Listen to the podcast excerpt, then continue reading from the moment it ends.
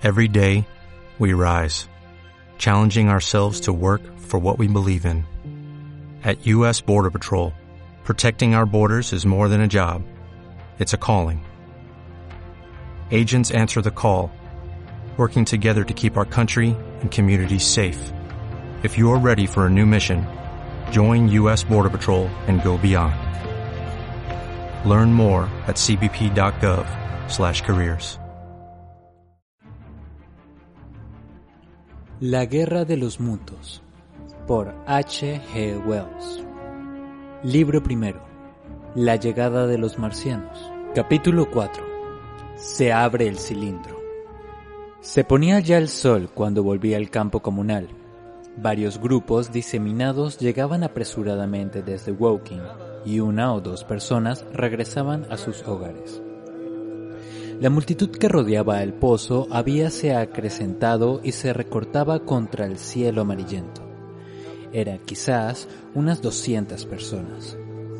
Oí voces y me pareció notar movimientos como de lucha alrededor de la excavación. Esto hizo que imaginara cosas raras. Al acercarme oí la voz de Stent. Atrás, atrás. Un muchacho adelantóse corriendo hacia mí. Se está moviendo. Me dijo al pasar. Se desenrosca. No me gusta y me voy a casa. Seguí avanzando hacia la multitud. Tuve la impresión de que había 200 o 300 personas dándose codazos y empujándose unas a otras, y entre ellas no eran las mujeres las menos activas.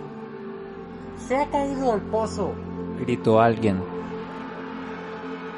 Atrás. Exclamaron varios. La muchedumbre se apartó un tanto y aproveché la oportunidad para abrirme a codazos. Todos parecían muy excitados y oí un zumbido procedente del pozo. Oiga, exclamó Gilby en ese momento. ayúdenos a mantener a raya a estos idiotas. Todavía no sabemos lo que hay dentro de este condenado casco. Vi a un joven dependiente de una tienda de Woking que se hallaba parado sobre el cilindro y trataba de salir del pozo. El gentío le había hecho caer con sus empujones.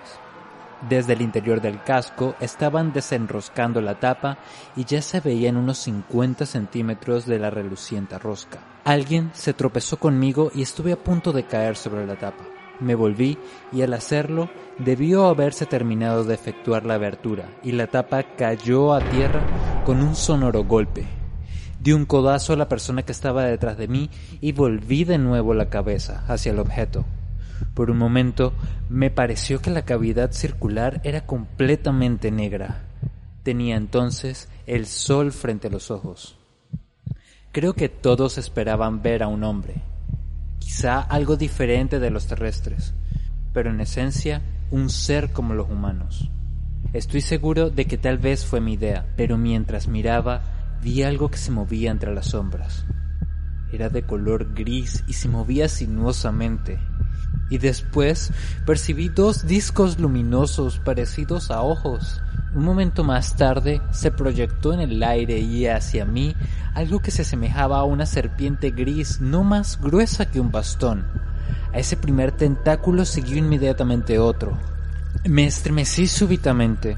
Una de las mujeres que estaban más atrás lanzó un grito agudo. Me volví a medias y sin apartar los ojos del cilindro, del cual se proyectaban otros tentáculos más, y comencé a empujar a la gente para alejarme del borde del pozo. Vi que el terror reemplazaba el asombro en los rostros de los que me rodeaban. Oí exclamaciones inarticuladas procedentes de todas las gargantas y hubo un movimiento general hacia atrás. El dependiente seguía esforzándose por salir del agujero. Me encontré solo y noté que la gente del lado opuesto del pozo echaba a correr. Entre ellos iba Stent. Miré de nuevo hacia el cilindro y me dominó un temor incontrolable que me obligó a quedarme inmóvil y con los ojos fijos en el proyectil que llegara de Marte. Un bulto redondeado, grisáceo y del tamaño aproximado al de un oso se levantaba con lentitud y gran dificultad saliendo del cilindro. Al salir y ser iluminado por la luz, relució como el cuero mojado. Dos grandes ojos oscuros me miraban con tremenda fijeza. Era redondo y podría decirse que tenía cara. Había una boca bajo los ojos. Una abertura temblaba, abriéndose y cerrándose convulsivamente mientras babiaba. El cuerpo palpitaba de manera violenta.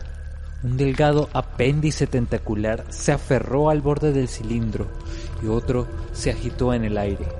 Los que nunca han visto un marciano vivo no pueden imaginar lo horroroso de su aspecto. La extraña boca en forma de V, con su labio superior en punta, la ausencia de frente, la carencia de barbilla debajo del labio inferior, parecido a una cuña, el incesante palpitar de esa boca, los tentáculos que le dan el aspecto de una gorgona, el laborioso funcionamiento de sus pulmones en nuestra atmósfera, la evidente pesadez de sus movimientos debido a la mayor fuerza de gravedad de nuestro planeta, y en especial la extraordinaria intensidad con que miran sus ojos inmensos. Todo ello produce un efecto muy parecido al de la náusea. Hay algo profundamente desagradable en su piel olivácea y algo terrible en la torpe lentitud de sus tediosos movimientos. Aun en aquel primer encuentro y a la primera mirada, me sentí dominado por la repugnancia y el terror. Súbitamente desapareció el monstruo. Había rebasado el borde del cilindro cayendo a tierra con un golpe sordo como el que podría producir una gran masa de cuero al dar con fuerza en el suelo.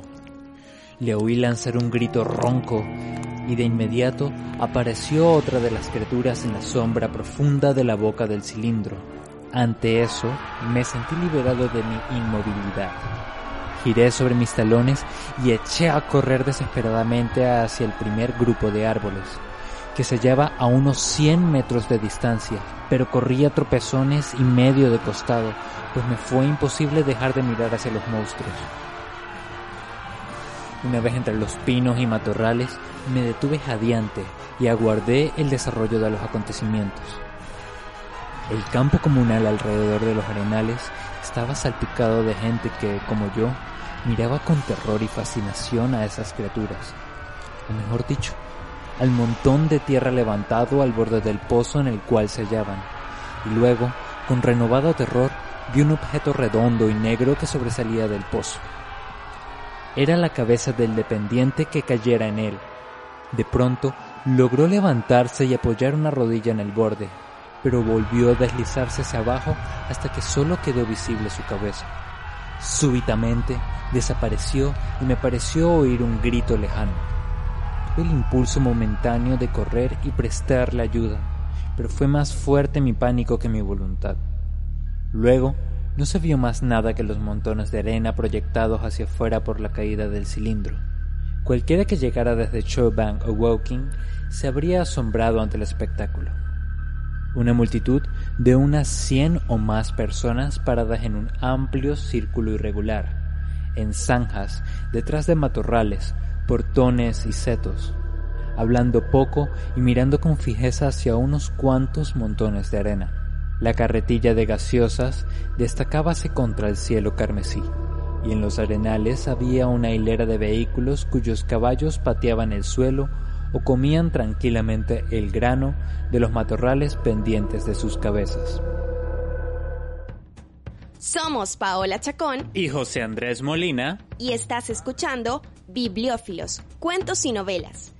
Síguenos en nuestras redes sociales, YouTube, Spotify e eBooks para seguir escuchando más historias con la mejor narrativa.